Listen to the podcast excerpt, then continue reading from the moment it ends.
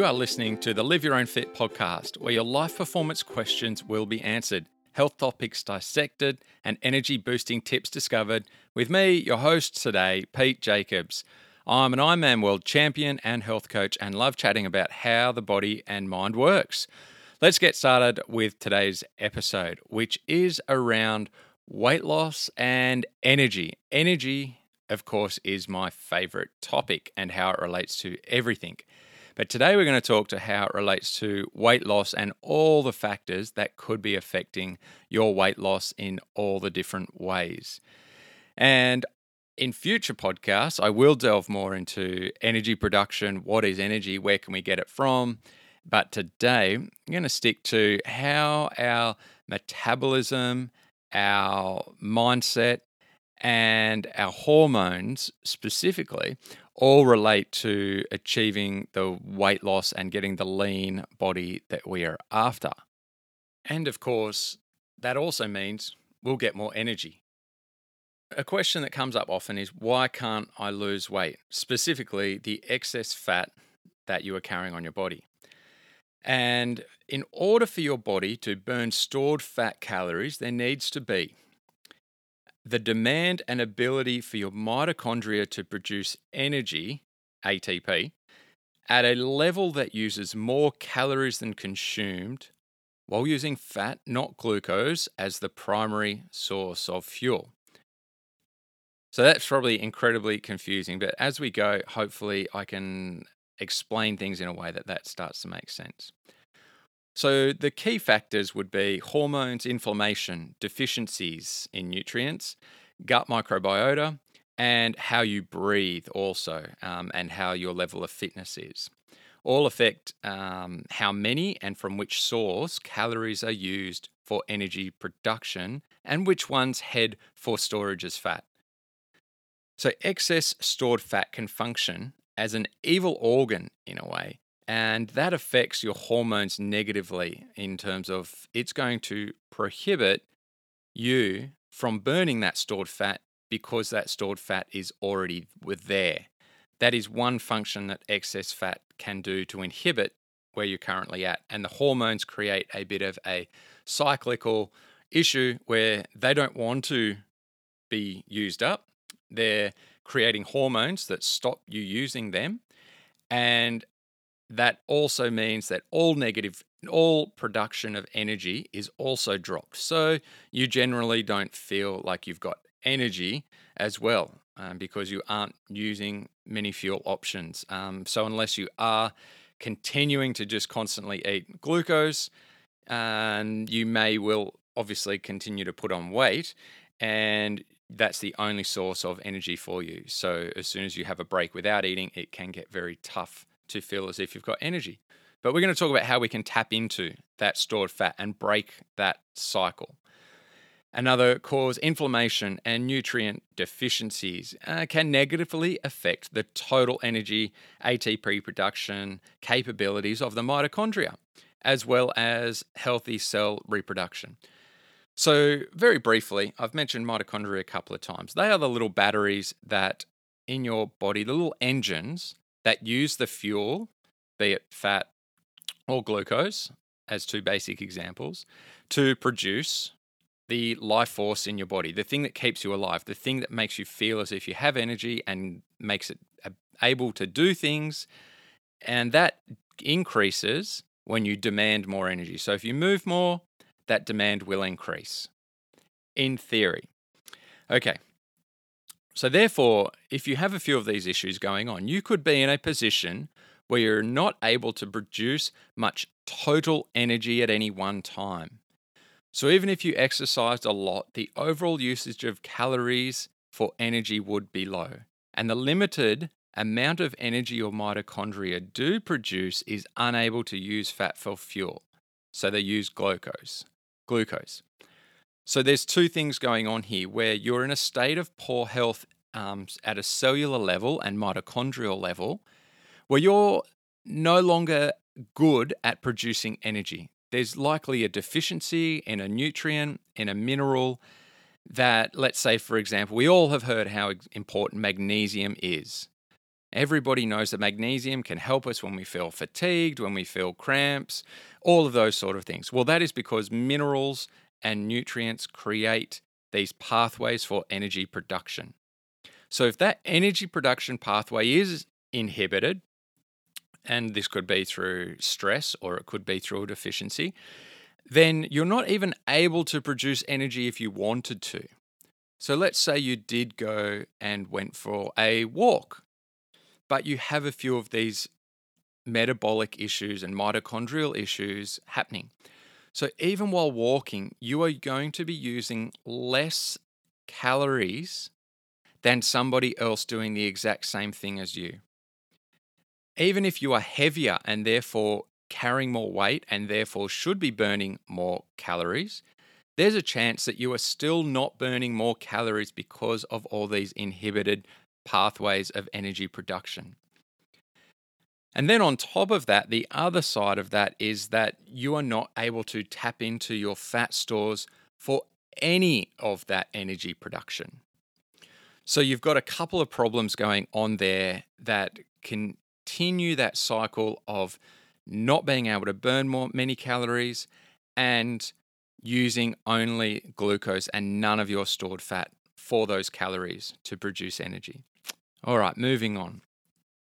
So, um, an unhealthy metabolism is using a low amount of calories to produce low total energy. That's just a quick little summary of what we just spoke about. This is a situation of very low calorie use per day, no burning of fat, and can make it very difficult to lose weight using common methods, e.g., exercise or calorie counting.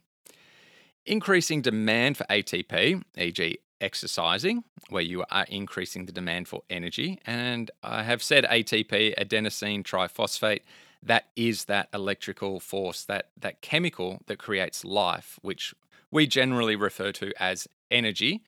Um, generally, in biology, we would say that would be ATP. So, as well as in, so I'll start again increasing demand for ATP, e.g., exercise, as well as improving hormones and microbiota ensuring abundant nutrients and improving health of the mitochondria increases the capacity to produce energy from fat and will result in sustainable weight loss. So hang on me, hang with me here. We're going to get to some of the key things shortly. But I just want to help you try to understand the problem that could be occurring. There's many problems, but these are some of the overall big picture problems and then we'll delve into getting a bit closer at the actual solutions. So, the key problems limiting stored fat for calories for use in energy production is one of them, fuel preference is for glucose. Another, inhibited energy production in the cell and mitochondria. And thirdly, hormone imbalance. So that can be coming from any of your glands, adrenal glands, thyroid glands, it can also be coming from the stored fat itself operating as that evil organ, which it can do. It can be coming from your microbiota. So, you know, if you are eating a lot of sugary processed foods, your microbiota aren't going to be healthy. So they're going to be contributing to hormones that aren't going to make you feel great, as well as also inhibiting absorption of nutrients and minerals, further increasing the problems. And therefore, and un, un, underlying nutrient deficiency is the last little bit that could be um, in impacting the hormonal imbalance. Okay, and how to lose weight. What is happening? Now, why do calories in versus calories out not work for everybody? Yes, it does at some point, and we will get to that eventually, but why would it not work for everybody? So, for some people, calories will be the least important data of your health journey and only matter for you if you feel amazing, but you're still not losing the excess fat. So if you've done everything right, if everything's going really well, you've got really good energy, but the fat is still not shifting, then you know calories may be the issue if you are eating enough to start with, if you are overeating in the first place. So there's many nuances about if it matters or not. So, I'm going to give some examples of why calories don't matter and some situations where it might be, you know, um, easy for you to picture, and you may know people like this. So, if two people eat the same calories from the same food, so eh, you know, basically two people, exact, pretty much the same diet, and that diet would be relatively high carb diet, let's say, but what what most people would consider a standard diet, you know, following the standard nutritional guidelines that the government gives out. But one of these people is obese, and the second is very thin. So, in human number one, gains weight easily, can't lose weight, and has this high carb, kind of low fat, lowish protein diet that is recommended. Some of the reasons could be that their mitochondria can't produce energy easily. Another, energy production is inhibited by excess stress. So, hormones dictate the fuel preference, they dictate whether calories are released and burnt for energy, and they dictate the oxygen amount. So, cellular oxygen is needed, res- cellular respiration is needed to help produce energy. And if you're in a stress state, your breathing can change, your hormones change, everything is linked together that can help can play a part in reducing oxygen and therefore reducing the ability to burn energy. A compromised cellular health and inflammation. Thyroid is another one, likely playing a part in some of the weight gain. A, um, it's obvious that the thyroid can change people into either burning lots of weight um, and burning lots of energy, or that they can help them gain weight and it slows down their energy uh, production and holds on to calories. Um, deficiency of nutrients can happen there, particularly iodine and selenium are linked to the thyroid functions. And, and or just a thyroid could be really messed up just because of a long time of a high carb diet, which could be part of the problem as well as insulin resistance of carbohydrate intolerance and Likely, though, the two go hand in hand. If you are eating a high carb diet, you are going to be nutrient deficient in some things as well. Another factor is the microbiota, which can contribute to weight storage by producing nutrients and hormones. So, some microbiota will actually be very efficient at producing energy for you. The way that it digests things, it will increase the production of um, short chain fatty acids. It will increase the absorption of some of these other amino acids and uh, fats and nutrients. So your body's kind of getting a signal like, you know, I'm pretty healthy, like I want this energy, and it's absorbing pretty much all the things that you eat and making its own from fermenting at the same time. And another thing, energy production is inhibited by nutrient deficiency factors affecting communication for demand of energy and also energy production within the mitochondria. So, that demand for energy I hadn't really mentioned yet, but demand for energy is a key part of moving more. If you don't feel like you have energy, you're not going to move more. You're not going to demand that energy is produced at a higher rate by going out and going for a walk or a run because the initial problem is you don't have a lot of energy. So it's another part of a cycle of not having the energy decreases the standard um, energy demands for a day. It makes you more sedentary. So, generally, let's say, as everybody says, 2000 calories a day is burnt. If you just kind of walk around, go to go to the toilet, um, walk to the kitchen, you know, walk to your car, walk through the car parks, do your shopping, you know, standard day of doing all of that movement. But most of it's made up by keeping you alive, um, keeping you breathing, keeping your blood flowing. Those kind of things are what use up most of the calories. But it's going to, that small part of how much do you move, it starts to contribute a little bit if we're talking long term over a year of really doing no exercise versus doing a little walk every day. It, that, that's when it will start to just add up a little bit. And of course, walking has extra benefits of being in the sun, uh, getting good blood flow, changing the eh, respiration rates, and those things as well. Another, let's moving on. And long term excess fat, the visceral and subcutaneous fat. So, visceral fat being in the organs, subcutaneous being under the skin both will influence the hormones. They will change and uh, dictate what your hormones want to do. And that means that it may be influencing your body to hold on to the fat that's already there. Um, and of course, in that person as well, that the long term low energy and nutrient deficiencies can lead to chronic health problems. So nobody wants that at all. But obviously, it comes with the territory of having lots of excess weight.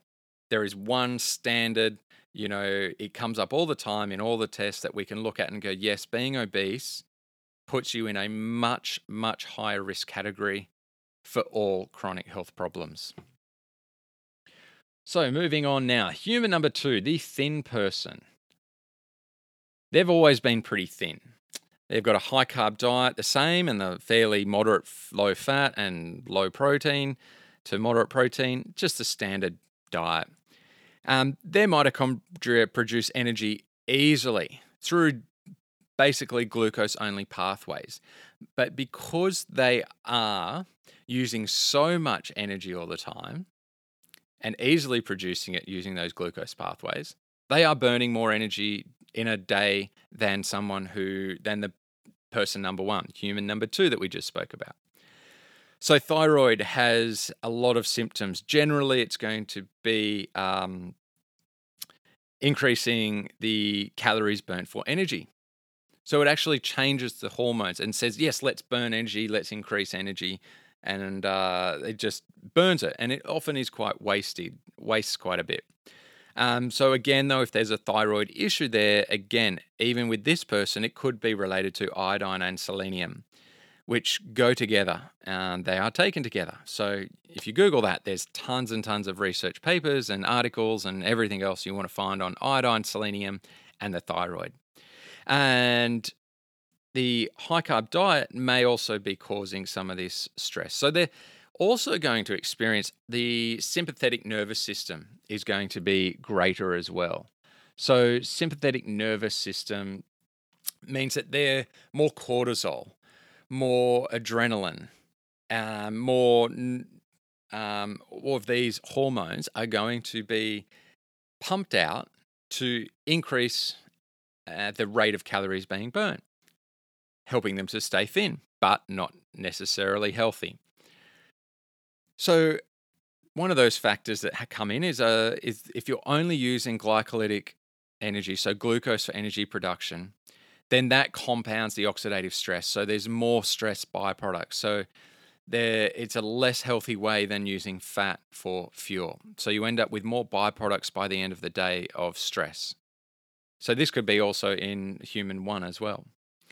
The microbiota in digestion is kind of wasting energy and nutrients. So you'll find that you probably aren't absorbing. It's more likely you're going to be nutrient deficient because it's more likely that your microbiota is wasting what you're eating. So more likely that you're going to have IBS issues relating to you know loose stools and things passing through really quickly, um, cramping, and those sort of problems with your digestion and you're generally so you're wasting some of the fuel that you eat as well. You're not even absorbing all the calories that you eat, and you're not getting all the nutrients from what you eat either. And of course, long term nutrient deficiencies in this person, even though they're not obese, which is puts most people in that category, uh, long term nutrient deficiencies and long term high blood glucose levels can lead to chronic health problems in this person as well. Okay, let's go on to some of the factors. And this is going to get more detailed now, and I'm going to skip through each heading. But there's a long list here of factors of what could be causing some of the energy production problems, which will affect your perception of energy, which is both real energy and perceived energy. So, if your brain doesn't have a lot of energy, then yes, the perception of energy and actual energy are both low. Um, so it'll affect that, it'll affect your weight loss, it'll affect your health and your performance. So these are Is glucose still the preferred source of fuel for the mitochondria to produce energy? Are hormones inhibiting the use of some fuels? Is there a deficiency in any nutrient? a nutrient will be minerals, vitamins, fats, or proteins. Are you having a reaction to anti nutrients? So these come from plants and they are lectins, oxalates, phytates, glucosinolates, sapoins, saponins, um, solanines, and cacarines. And they are all found in plants. And basically, they affect your hormones in some of them, like estrogenic effects from soy, for example. And others will affect your digestion and absorption of nutrients. Leading to a nutrient deficiency, and others will actually go so far as to cause leaky gut. And then, once the gut allows other food particles besides you know those fuels um, and vitamins and minerals to pass through once you kind of get some of these undigested proteins through your in your digestion through your intestinal walls then they're in the bloodstream and that is when you feel really foggy brained arthritis type conditions triggers autoimmune symptoms that can be a real issue at that point in time are you still consuming alcohol? So if you do have already have that visceral fat around your liver and you're still consuming alcohol, and I've got to put in fruit as well. So and any sugars. So fructose in particular though, which as I said, um, any sugar. I said any sugar because any table sugar has 50% fructose as well. So any fructose or alcohol goes straight to the liver. And so you're putting stress on your liver to do something with this excess calories that you've just put in. And straight away, it's going to send signals to change things, store things, and not tap into your stored fat whatsoever. And it continues that cycle of adding fat to your body. Is there too much oxidized fat in your body? I'll get to that a little bit later in more detail. Maybe your exercise prescription is too much or too little for fat burning adaptation. Is exercise or movement inhibited by your brain through beliefs and subconscious roadblocks, preventing you pushing yourself to a substantial level? Is movement and thinking producing excess stress? And that means what I mean by that is, are you already in a state of inflammation and anxiety that is self perpetuating stress? So, even the tiniest thought, um, and I've been there in my past where you don't want to get out of bed. You have this anxiety, this sort of feeling of no joy. It's like depression, or you have um, other symptoms, but you're already at this state of autoimmune condition is another where the stress is self perpetuating. So anything that you do throughout the day compounds on top of the stress because if you put it in the big picture, any stress byproduct from producing energy stays around a little bit while, usually until you sleep and try and get rid of some of it. So throughout the day, as that stress compounds, it therefore further inhibits an efficient energy production. So that is why, let's put it in an athletic performance, that you push really hard at the start of the race. Now, you haven't used up all your glycogen stores, you haven't used up all the fuel, but what you have done is by using a high level of glucose and getting closer to an anaerobic state, which is low oxygen, which you can get through just the way that you breathe. If you're not even um, exercising hard, breathing can change the state of your aerobic function. So you've produced a lot more oxidative stress early on in the race, which is then going to inhibit your efficient energy production later in the race, even when you're trying, even once you've gone back to being aerobic, you've already added that stress in. And some people get better and better at clearing that stress and are more efficient and healthier. But for some people, that stress is a big problem. And every time throughout the day that you add a little bit more, it becomes harder for you to produce more energy towards the end of the day. Sleeping helps get rid of that. So the next point is is poor sleep inhibiting the clearing of stress for you? Are prescription drugs a factor? Is a thyroid problem affecting hormones for metabolism and energy production? Is your current diet causing your microbiota to negatively affect you? Are you getting sunlight? Are you relaxed and present? Do you nose breathe slowly into your belly day and night? Can or do you tolerate levels of moderate levels, sorry, of carbon dioxide? And what I just mentioned before, that comes into breathing. So as you exercise, carbon dioxide builds up as a byproduct of energy production. And if you're over breathing in terms of if you're heading towards the end of the scale that is hyperventilation and you are getting rid of the CO2, the carbon dioxide is CO2, quicker than you can use it to exchange with oxygen to get the oxygen into the cells. So the CO2 and O2 exchange in between the cells.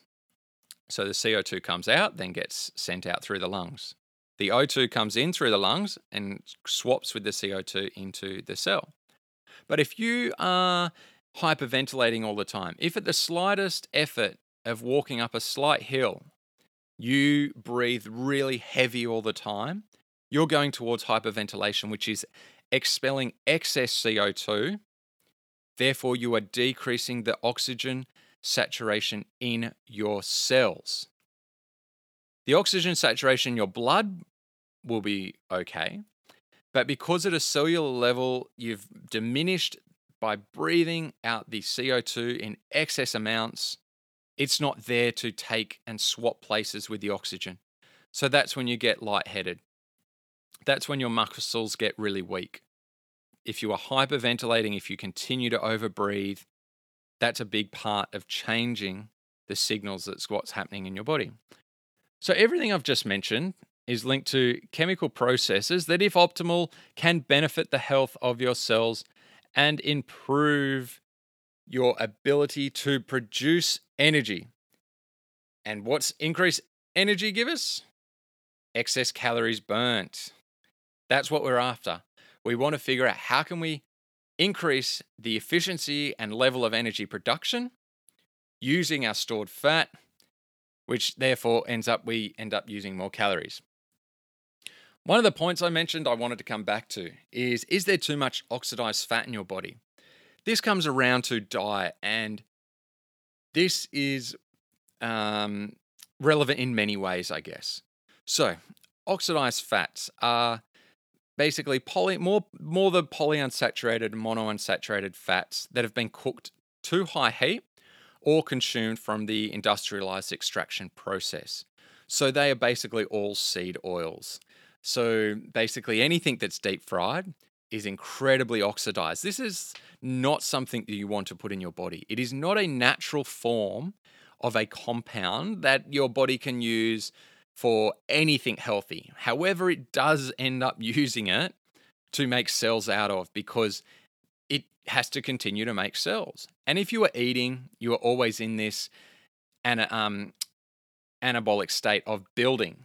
So you're building fat stores. And so if you eat a lot of fat, especially if you've eaten it with chips, you really get this anabolic signal from the increase in glucose going in from the chips. You also get these bad fats coming in so your body will build more cells and store more fat out of that terrible, non natural form of fat. The same thing could be said for uh, uh, olive oil. If you cook olive oil at high heat, the same thing will happen. It will oxidize, and you'll be consuming large amounts of oxidized fats that your body it doesn't really like. It affects the ability for the cell to function properly. It affects the ability for your genes to function properly as they are rebuilding cells constantly. That's what anabolism is. You just built a new cell, or you've just added fat to an existing fat cell. So, the other cells you could be building are your hair, your nails, your liver cells, your muscle cells. All those cells are also made up of some fat, and your brain cells, particularly, are mostly fat. There's a lot of fat in your brain. So if your diet is mostly of these bad fats, you're going to have more of these bad fats contributing to lower function of the cells. So lower communication, lower energy production, and lower transfer of nutrients, a higher response to inflammation, a higher response to infection, all of those things. So do avoid these oxidized fats and avoid all seed oils. Um, even if they're not at high heat, you you should see what they look and smell like before they have been processed. So, um, as I say, processed before they've been processed for your consumption. So, you know, we can look at a healthier fat that's been cold pressed.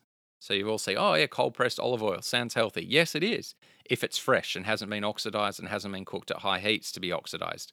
Because oxidized means that oxygen has gotten into it. So even old olive oil is not good because it's been exposed to oxygen for a long time.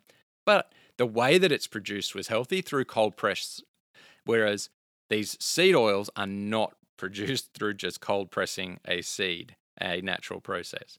Okay. So there's some really big issues playing out there that we want to avoid um, with that. Um, next up, and so I've skipped through some seed oil information. Let's get into some of these other factors, and this might be what we're kind of waiting to talk about, what everyone kind of thinks are the bigger issues. Macronutrient ratios, and I'm going to say they may be contributing, but they aren't really the issue. If you're eating a real food balanced diet, the ratio of, oh, I need to eat, you know, 20 grams of protein and I need to eat 50 grams of fat and I need to eat 40 grams of carbohydrates every meal. First of all, it's not sustainable and it's not an easy way to go about eating. It's not a pleasant way to go about eating, trying to figure out what macronutrient ratio would be best for you. We'll talk about a few other options later on. But what you actually eat combined, don't worry too much about it. But obviously, no processed food and lower carbohydrate vegetables are best. And just avoid fruits if you are wanting to lose some weight. And so these foods are generally also low in protein and also generally lower in nutrients, these higher carbohydrate foods. So it just becomes, if you're just going for let's go for nutrients, good nutrients, then it becomes really easy to change what you're eating. And you don't even need to think about what you're eating. It's just let's go for more nutrients and that's a super easy answer without worrying about macronutrient ratios. So, when you're eating completely unprocessed, low carb foods, there's no need to concern yourself with ratios as natural food become, comes pre-prepared with macro micro micronutrients that will help you improve your health and energy. So it's already in nature, it's already there what you need in the kind of correct ratios to be healthy. Overconsumption of calories may be contributing to fat stores, um, no matter which macronutrient is overconsumed. So that's sort of if we've got that thyroid issue, if we are just if there's a bunch of hormones that are just blocking what we are storing, no matter what we're eating, uh, sorry, no, it blocks what we're burning no matter what we're eating, then you know there's some steps that we'll talk about shortly. So, consuming the fats that have been processed. So, even a healthy processed fat may be, you may be having too much of it. And it may be that the dairy itself is inflammatory, or it may be that you are just consuming too much fat, and dairy just happens to be a high fat thing.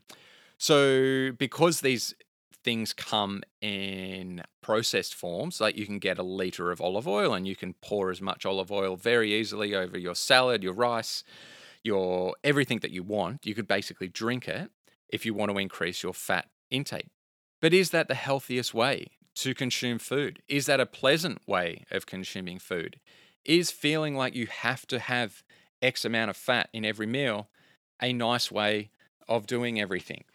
No, because you will become addicted to it. You will become a bit neurotic about making sure you have enough fat, and it's just not a sustainable way. And of course, there's not as many nutrients in olive oil as there in if you just ate oily, fatty fish, for example. So, consuming fats um, been processed, I've covered that. Consuming fat that could be inflammatory, I've covered that, such as the oxidized olive oils and the dairies could be inflammatory to you as well. Adding extra fat to a specific enjoyable recipe or for cooking, no problem.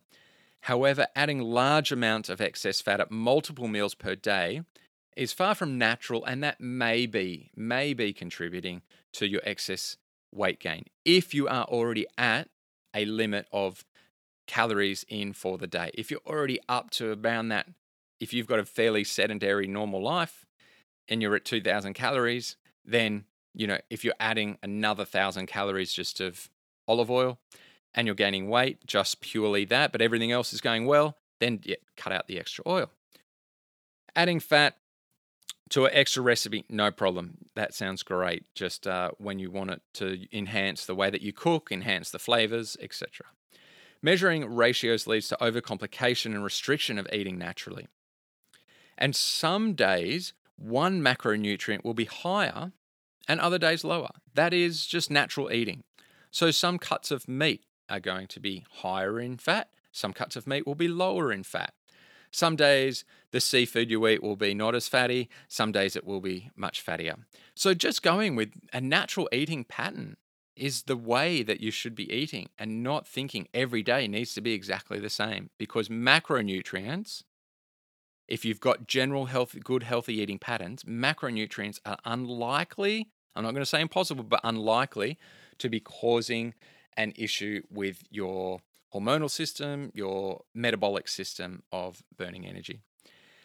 So, the largest part of your plate should be oily fish, nose to tail meats, and eggs. So, that's it. You're getting plenty of fat, plenty of carbohydrates, and all, oh, sorry, plenty of proteins. There's really no carbohydrates if you just eat the oily fish, the nose to tail meats, and the eggs. But that's fine. And so those have obviously the most amount of nutrients in them as well. If you like, add some lower carb, you know, foods as well, you know, cruciferous vegetables and carrots, celery, cauliflower, lettuce, fresh herbs and spices. Um, you just aren't going to need to question how much of anything you're eating if you're eating well. It's more these other issues that we've covered that may be impacting how your body is triggering fat being burnt or stored. So you'll have all the nutrients, vitamins that you need. However, the caveat to this is we've been living our lifestyles for a long time. We've been eating fairly unhealthy foods for quite a long time. So the problem is there's probably a deficiency there. And we need likely to correct that deficiency with some supplementation. So that's a whole another rabbit hole to go down. So, increase protein, reduce fat that's pretty good, but just don't cut out the natural foods that fat naturally occurs in. So that's one option. If that's another option, the next phase of if you're not losing weight, just increase focus on the proteins and reduce those excess fats. Lastly, the big one is going to be the kicker for a lot of people that have got those issues. So let's say you're working on those improving those deficiencies that may be resulting in hormonal issues around the adrenal and thyroid glands. Intermittent fasting, here it is. This is the thing, and I'll explain why. So, first up, briefly, it gives your body a rest from digestion, which may help remove some unwanted overgrowth of gut bacteria. It improves sleep and reduces hormones that are negatively influencing your health, circadian rhythm, and metabolism. Fasting also lowers your glycogen stores to force a change in fuel preference for energy. It forces your body also to consume stored fat for calories and lowers your insulin levels, since insulin, which is responsive to higher glucose levels in the blood, insulin will be one of the things that can also block fat burning. And it allows your hormones to reboot for so that at least while you're sleeping and in your, when you wake up, you are fat burning at that point in time. It allows for autophagy, and that is where you old cells are removed, kind of killed off. This is the natural process, happens to about 1% of your cells every single day and is always ongoing.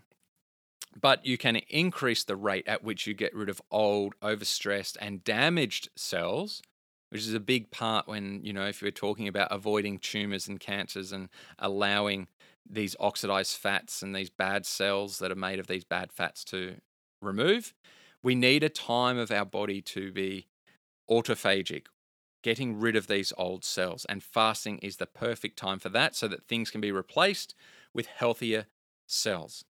And that is the natural process, the natural process of increasing autophagy and removing these old cells and then building up new cells is metabolism. Next episode, I'm going to really get into metabolism because we've got catabolism and anabolism. And the catabolic part of your metabolism is when you are breaking energy down, stored calories down into energy. You are producing energy. So I shouldn't have said energy. You're not breaking energy down, you are producing energy in a catabolic state. So we want to get into this catabolic state. And to get there, fasting is the best way to do it. Next is the anabolic state where we are building things up. And that is what's occurring when you're in this state of hormonal influence um, caused by whether it's lack of movement, whether it's this constant input of food, whether it is um, constant input of blood sugar through other hormonal efforts. It doesn't matter. It's catabolic, and that is why you're constantly growing and cannot ever get that anabolic state to occur. So, fasting is the kicker that can get that metabolism to change into catabolism and burn some of those stored calories. So there's heaps of information there. I've gone on way longer than I wanted to. But the next episode, I'm just going to be much shorter. And we're going to talk a little bit more about energy production and metabolic rate and a little bit, and I'll recap the fasting issue as well. So thanks very much for listening. It's been great getting some of this out there finally after such a long break. Um, really dropped the ball with this, and I guess it's because there is so much information. So the epi- the podcast is finished. If you want to switch off, that's great. I'm just chatting now about what we've been up to. Um, yeah, and we've been busy, and I've been developing this sort of information in much more detail and putting it into videos so that I can get this into a course. But really, it's much more about the course that I'll be producing is about health and performance, and they are pretty much the same approach to everything. You want more energy.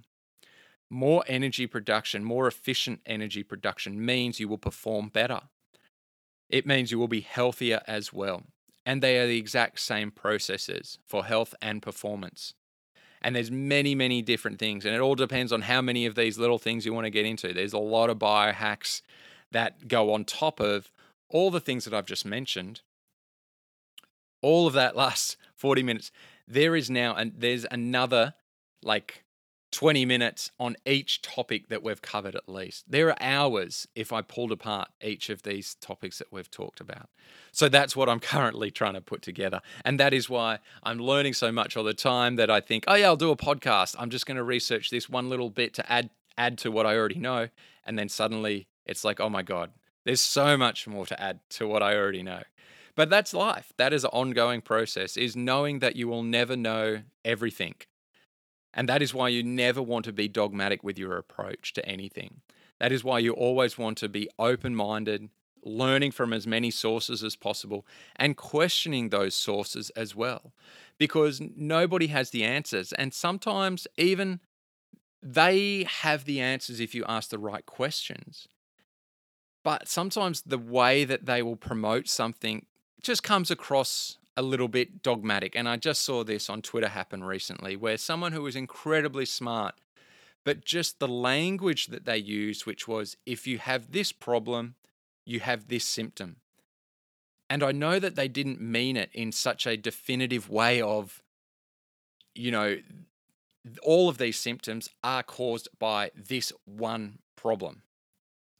But when it comes across like that, um, it's very easy to grab hold of that sort of a thing when you are looking for answers. And so don't grab hold of anything that I've said in any context that I've said it and say, oh, well, this is the thing that is going to help me. It is much more nuanced than that. And like I said, each of these topics then have many more hours of information behind them if we were to go into every nuance and every biohack and every possible thing that your primary issue could be. And that's where it comes into, you know, it's great to chat with clients about it because we're figuring out what is your primary problem here? What's sort of the catalyst that is setting off the hormones? Or what is the catalyst that is affecting the glands? And what is the catalyst that's preventing an efficient energy production? So, yeah, I've given you lots of options. I've talked a long time, and it's been great being back on the mic. And look forward to the next episode, and it's going to be out shortly. Um, so, if anything you heard piqued your interest into your own health symptoms, or perhaps you want to know how you can put this information into practice, into practical terms for, perform- for performance in sport or everyday life, we'd love to help you live with more energy and health and longevity so you can reach your goals. So head on over to Live Your Own Fit to book in a free discovery call or email us at hello at Live Your Own Fit or message us through any of our social networks and we will get back to you straight away. You can be coached to increase your energy and health one on one by myself or Jamie L. And enjoy your very own life performance virtual community that we love just posting um, all of these little biohacks that we're coming up with every week um, as we research more and more. So, I'd love to chat to you more there. So, thanks for listening. Talk to you soon.